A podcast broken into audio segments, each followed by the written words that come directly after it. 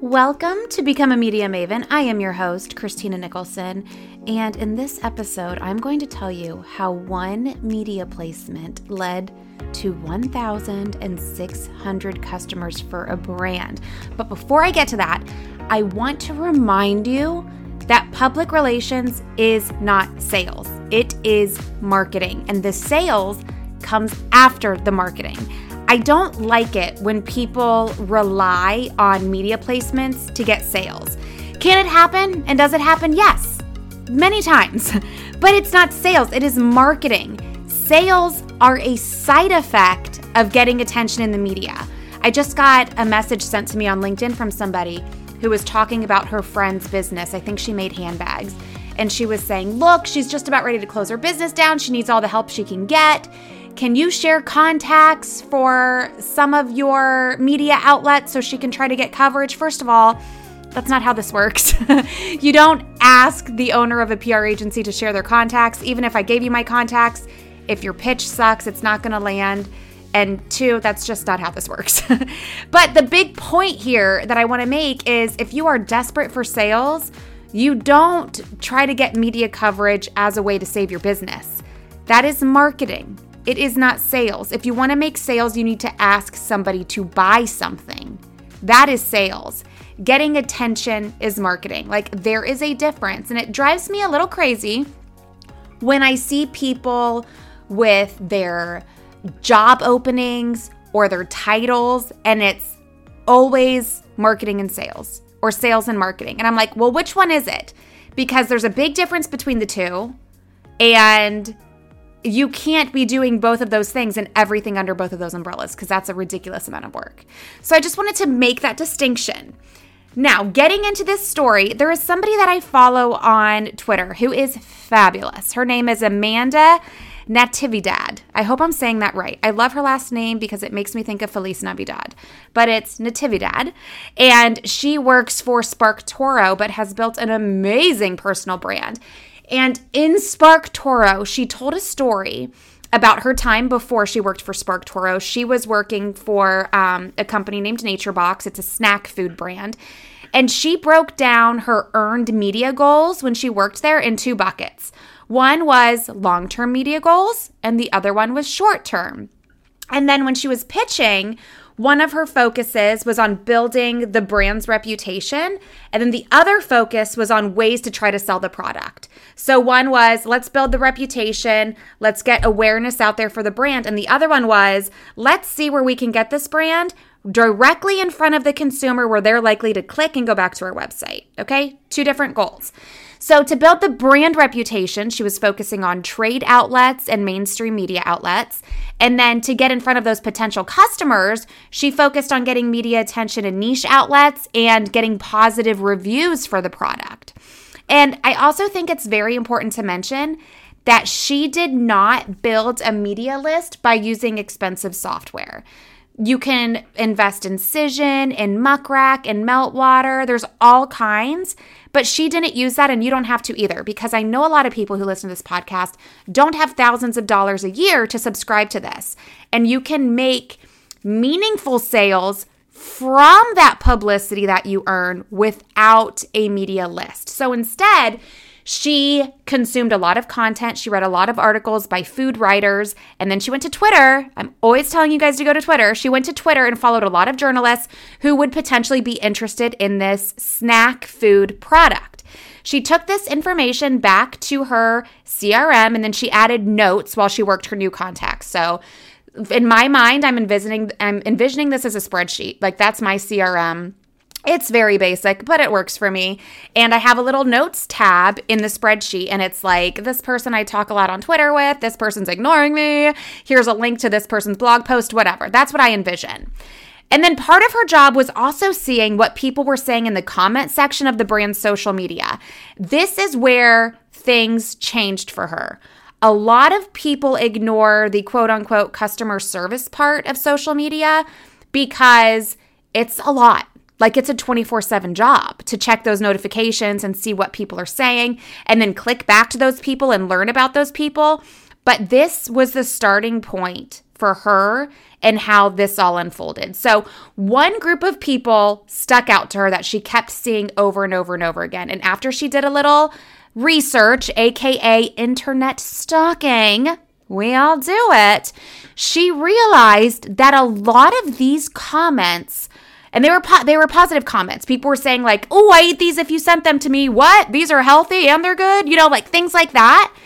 They were coming from the hacker and gaming communities. So people who are into like, you know, life hacks and then gaming, they're sitting playing their video games, maybe streaming stuff on YouTube. They just want these these um, snacks delivered to them.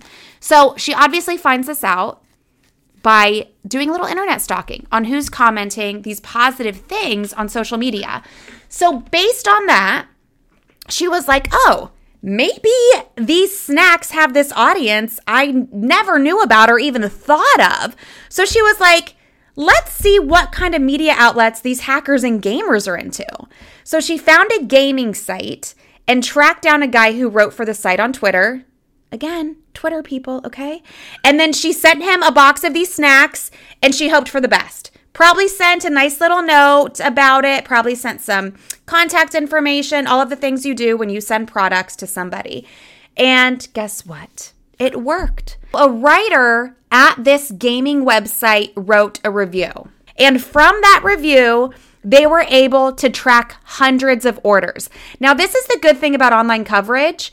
If you are somebody who likes to dabble in Google and SEO, you can hop into your analytics and you can see where your traffic is coming from. So that is how they know that that review was a direct start to those hundreds of orders being placed. Then she went to Lifehacker next. And this audience, again, remember, they seemed like a fit and They've reviewed different foods before, some foods and brands that could be considered competitors of the one that she represented. So again, she sent them snacks and an article was written. And it shared about how the brand automates keeping you healthy by sending you snacks on demand, kind of like a subscription service, like the Dollar Shave Club and all of that. So, again, that's a life hack. You're saving time and saving money by getting these things delivered to you and subscribing, okay? That life hack, written about in Lifehacker, which was also a form of a review, in the next four months, 1,600 customers were tracked from that article. Again, remember, this is happening in Google Analytics. You can see this stuff. I'm not sure when Amanda did this. It was obviously before she worked at SparkToro because she worked for NatureBox at the time.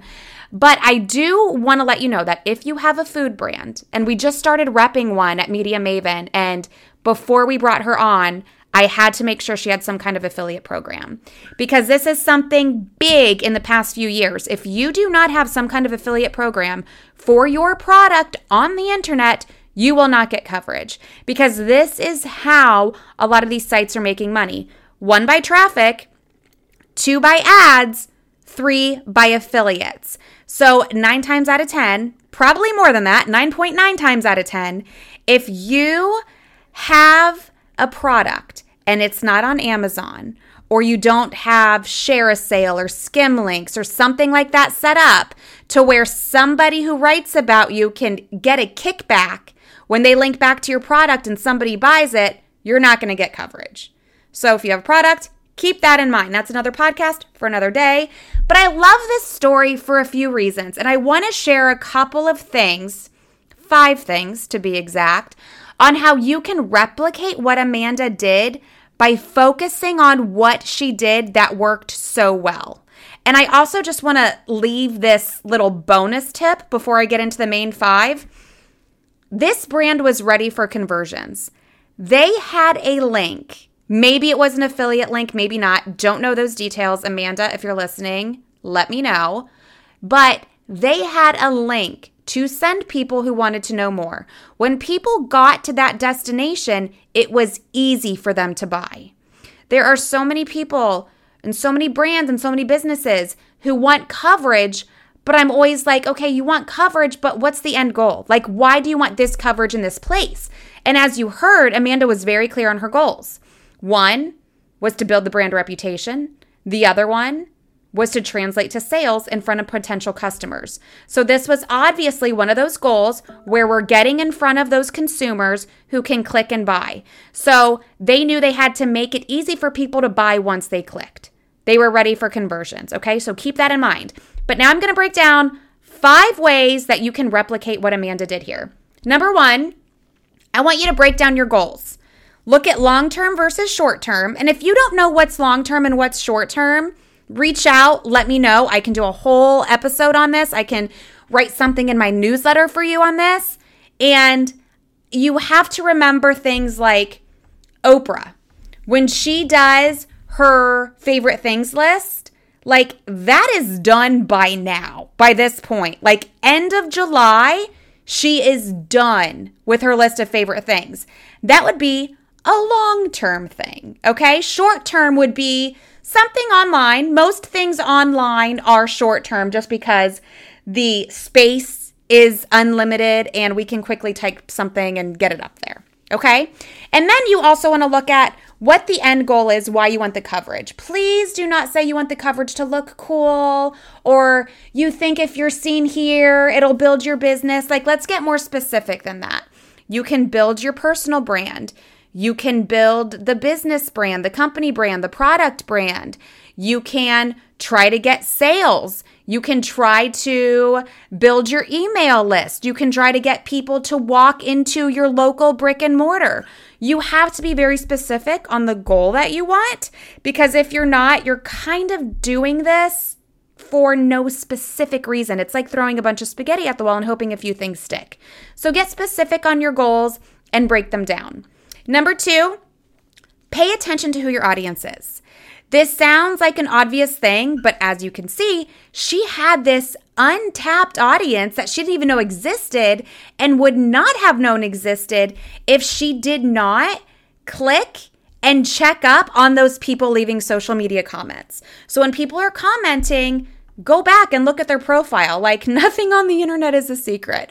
People are pretty damn open about things on the internet. And before I get to point number three, I just want to quickly shout out Dave Wakeman. He left me a review on Become a Media Maven in Apple. He said he listens to every episode. Shout out Dave. For a business podcast, this is one of the most useful and informative ones I've found in a long time. Christina does a great job of making the episodes actionable and informative. Thank you so much, Dave. I hope you're on my email list because I have more stuff coming every Thursday for you. Okay, number three, Build your media list one by one. So many people think they're at a disadvantage because they can't afford or don't want to pay thousands of dollars for the software. I get it. I don't want to either. And there are times in my business where I don't because building a list one by one is more helpful because you're more thoughtful about it. And when you're more thoughtful about it, you're more thoughtful when you pitch them. Do what Amanda did read articles, follow people on Twitter. Yes, it's time consuming. That's why it costs a lot of money to hire a PR agency because if they're doing things the right way, they're doing things like this. And this leads me to number four. That's why I'm going to breeze by number three. You want to pitch one journalist or writer at a time. Again, I've told you many stories about when I was in the TV newsroom, I knew because it was so obvious that I was one of 500 people getting the same email at the same time. The ones that stood out were the ones where my name and my email were the only ones in the to line. My name was the only one in the body. Something was said that was super specific to me or what I covered. It was just very obvious that it was a thoughtful pitch and I was the only one receiving it. This is why it's beneficial for you to pitch your media list one by one. I mean, I almost think you should get your spreadsheet out, whatever you're using. If it's not a spreadsheet, Asana, Trello, Monday, whatever, and always keep that window open. I don't know if you're crazy like me and you treat your open windows on your laptop as a list of your things to do, but I kind of do that. I will always leave it open. And when I hear a podcast or I see something on Twitter or I read an article and I'm like, oh my gosh, that person would be perfect, I'm just going to link to whatever it is I'm seeing in my spreadsheet and I'm going to write their name there.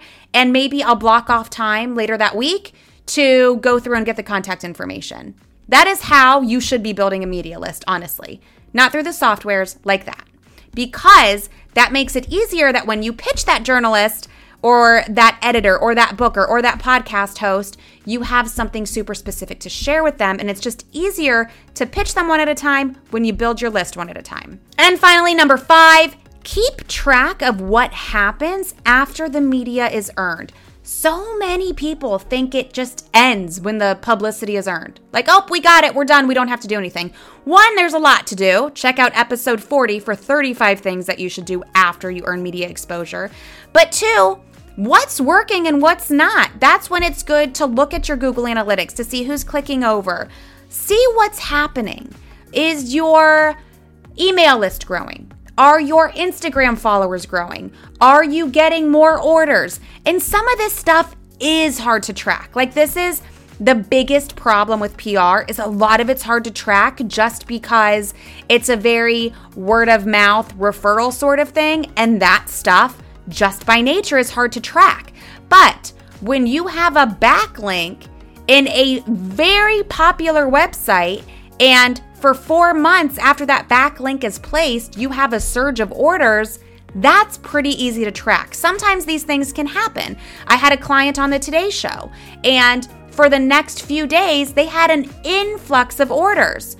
Well, that's because a lot of people saw them on the Today Show. We can make that assumption because we know what media is being earned, where it's being earned, who the audience is, and what's happening right after. But a lot of this stuff, too, sometimes it's slow to grow. It's a marathon. You're taking little steps at a time to reach that mile marker. So try to keep track as best as you can so you know what works and what doesn't.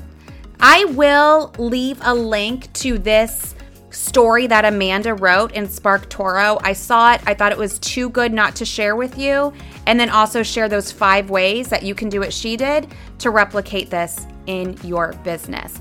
Just like I told Dave, Thank you, Dave, for leaving that rating and review on Apple Podcast. You can do that too. I will shout you out on an episode. Please do so.